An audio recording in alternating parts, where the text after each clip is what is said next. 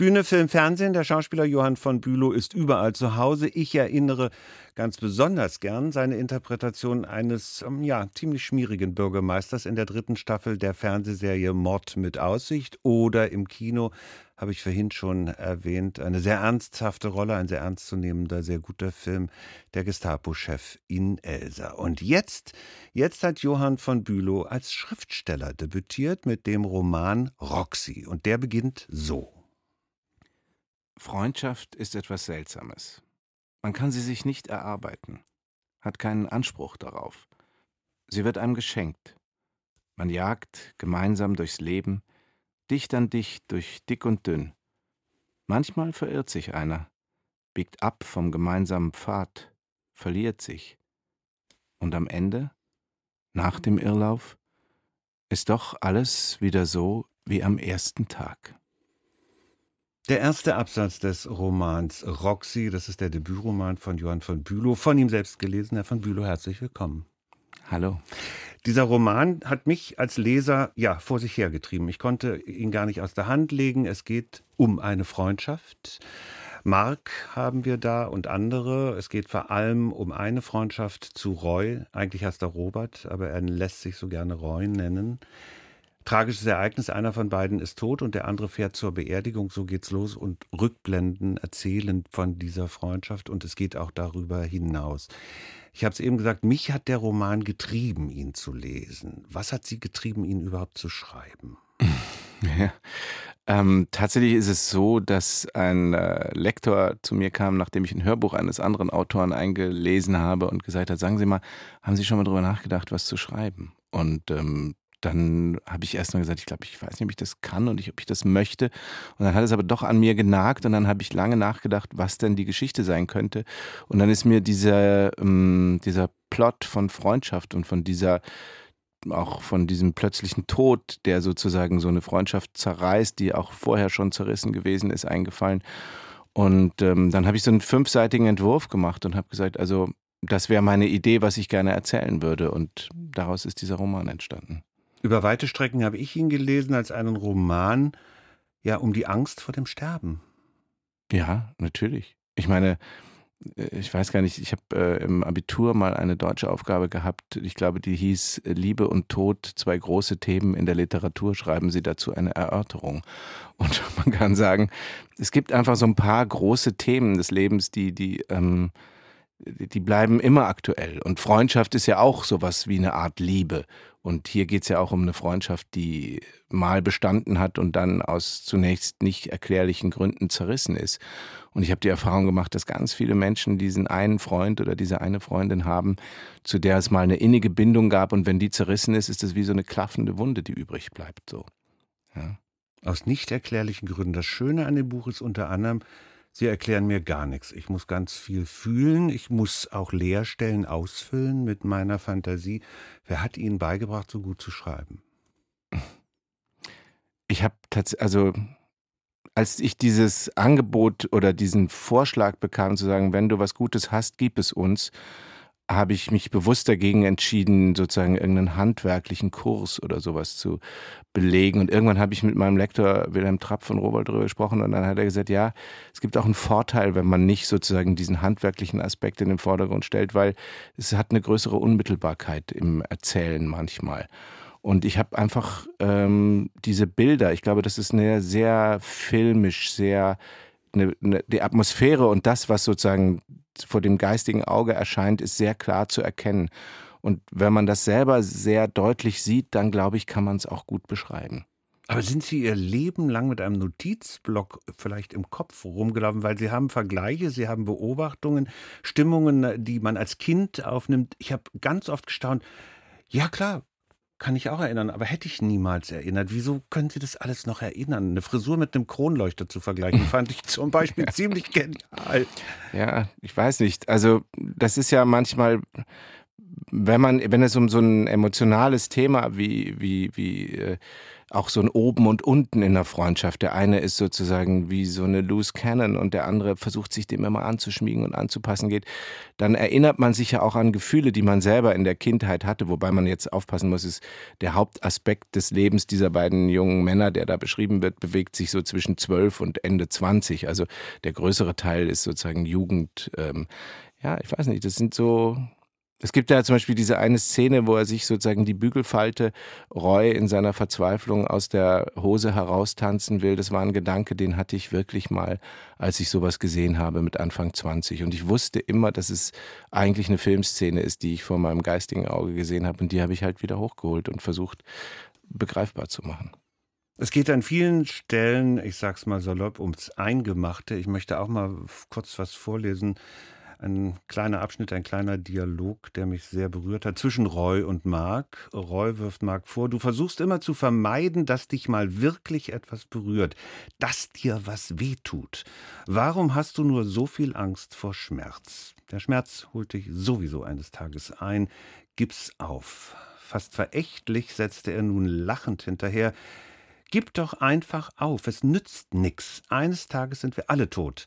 Da kann man nichts dagegen machen, gar nichts. Du hoffst die ganze Zeit, wenn du immer schön aufpasst, passiert dir nichts. Aber dann passiert dir eben auch nichts. Haben Sie Angst, dass Ihnen nichts passiert? ähm, also die, die, ja, also ich denke jetzt nicht selber, das ist ja so, ein, so, ein, so eine filigrane Angelegenheit, ja. Also das Bewusstsein, dass das irgendwann alles zu Ende ist, das trägt ja jeder Mensch immer mit sich und das kommt einem mal näher und mal ist einem das weiter weg so.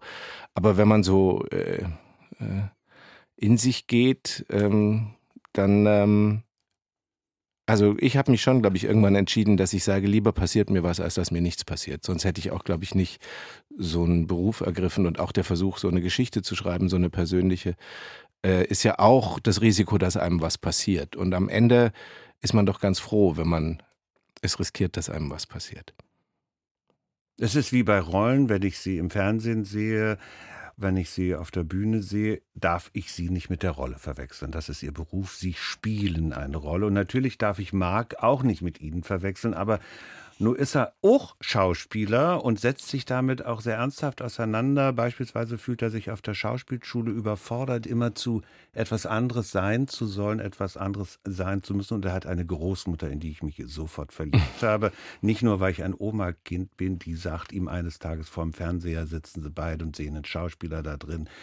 Die Großmutter sagt, der ist nur gut, wenn er den Text spricht, den jemand anderes ihm aufgeschrieben hat. Und sie fügt etwas später hinzu, das ist bei Schauspielern meistens so. Wenn man sie zu ihren eigenen Gedanken befragt, kommt nie etwas Interessantes dabei heraus. Sie beweisen das Gegenteil. Beweisen Sie das einer wirklichen Großmutter, einer Tante, einer Person, die es mal gegeben hat? Nein, es gibt natürlich zu vielen Figuren in diesem Roman Anleihen, aber ähm, die, die, äh, das ist kein, äh, das wäre ja schön, wenn das Leben so einfach wäre, dass man einfach nur wirkliche Figuren eins zu eins nacherzählen müsste. Das ist natürlich immer jede dieser Geschichten, die einen wahren Kern haben, ähm, wird dann sozusagen ein paar Umdrehungen weitergedreht, damit sie interessant sind. Denn ich wollte ja vor allem auch eine unterhaltsame Geschichte schreiben. Und wenn Sie sagen, dass der Roman Sie vor sich hergetrieben hat, dann ist mir das hoffentlich gelungen, denn ähm, das war mein Ziel, dass man sozusagen, dass es spannend bleibt und dass man dran bleibt. Und dazu muss man schon ein bisschen zuspitzen. Ja. Man wird als Leserin, als Leser in ein Wechselbad der Gefühle gestürzt. Also manchmal hatte ich Tränchen der Rührung in den Augen und habe aber auch in meinem Bett liegend abends das Buch lesend laut gelacht an manchen Stellen. Was ich an ihrer Biografie interessant finde, ist vieles. Sie war 1972 in München geboren und sie haben Ende der 90er Jahre ein Jahr eine Spielzeit in Leipzig bei einem sehr wichtigen Regisseur der DDR gearbeitet, Wolfgang mhm. Engel. Da wüsste ich gern für Sie als Münchner in Leipzig nach dem Fall der Mauer, was war da die entscheidende Erfahrung für Sie? Ich kam aus Zürich, ähm, was man sich, wo ich vorher am Schauspielhaus gespielt hatte, was man sich, glaube ich, als noch größeren Kulturclash vorstellen muss, Leipzig Ende der 90er. Und dann hat Wolfgang Engel mich für seine große Faust 1 und 2 Inszenierung ans Schauspielhaus geholt. Ähm, und ich war aber erstmal relativ verloren in diesem Ensemble und hatte auch das Gefühl, Mein Kollege äh, Matthias Humitsch, der den alten Faust spielte, war so mittel angetan von der Idee, dass er sich diese Rolle jetzt mit einem jungen Mann teilen sollte. Und ich stand da schon sehr in der Bringschuld, jetzt mal beweisen zu müssen, ob ich das denn auch kann und so. Und ich habe da als Junge aus München oder als junger Mann mit äh, sozusagen westdeutscher Prägung schon auch noch mal viel erfahren über das, was sozusagen wie anders Leute, die von einem anderen aufwachsen, nämlich dem in der DDR geprägt sind, über das ein oder andere Thema denken. Und es war aber für mich sehr bereichernd, ähm, das kennenzulernen. Was hat Sie da so bereichert? Naja, ich finde, ähm, ich glaube, ich habe das sogar in einer Stelle Mark gegeben an dem Buch. Es gibt so ein, ich kann mich sehr gut erinnern, dass manche Leute zu mir gesagt haben, na, ähm, wie läuft's denn bei dir da in Dresden? Und dann habe ich immer gesagt, Leipzig. Ja, ist ja egal, Dresden, Leipzig. Also so eine gewisse Arroganz der Westdeutschen auf, im Blick auf dieses ehemalige Land DDR, was jetzt in die Bundesrepublik da hinein gequetscht wurde, so, das ähm, war ganz heilsam, sozusagen aus dieser westzentristischen Sicht eine andere Sichtweise kennenzulernen. Wie ist das eigentlich bei solchen Rollen? Ich habe vorhin den Gestapo-Chef erwähnt in Elsa. Ist das reines Lernen, Textlernen, sich mit der Regisseurin, dem Regisseur arrangieren, spielen? Oder gibt es dann Rollen, wo Sie sagen, nee, da ist dann schon mehr dahinter, da mache ich mehr, das berührt mich mehr? Also ich glaube schon, dass, hm, das macht sicher jeder Kollege anders, aber dass man ganz gut beraten ist, wenn das Publikum berührt ist und nicht der Spielende. Aber ähm, und was dazu notwendig ist, dass das Publikum berührt ist, ähm, das hängt einfach von der Rolle ab. Es gibt sicher Sachen, wo es wichtig und gut ist, zum Beispiel eine bestimmte Körperlichkeit sich äh, beizubringen, die gar nicht eins zu eins die Körperlichkeit der Figur sein muss. Das kann auch manchmal was sein, was man aus dass man also so ein gedankliches oder auch ein Vorbild aus einer ganz, es kann ein anderes Tier sein, ja. Ähm, das kann schon sinnvoll sein, aber insgesamt bin ich schon jemand, der eher versucht, einfach mit dem, was da steht und mit dem Text dann ein Stück von mir zur Verfügung zu stellen. Heute in einer Woche am nächsten Montag, Rosenmontag 20 Uhr in Berlin im Pfefferberg Theater ist die Berliner Buchpremiere von Roxy, natürlich mit Johann von Bülow selbst. Nächsten Montag 20 Uhr Pfefferberg Theater. Und auf dem Weg dorthin möchte ich eine Antwort haben auf eine Frage. Es gibt auch eine wunderbar erzählte, sehr komplizierte, sehr fein beschriebene, mit vielen Auslassungen, vielen Leerstellen Liebesgeschichte in diesem Roman. Mhm. Sind Sie ein Romantiker, Herr von Bülow? Ach, ich glaube schon, ja. Also zumindest äh, ist das der Versuch, ähm, ein Stück davon sichtbar zu machen in dieser Beziehung zwischen Marc und Caroline. Vielen Dank für das Gespräch. Danke auch.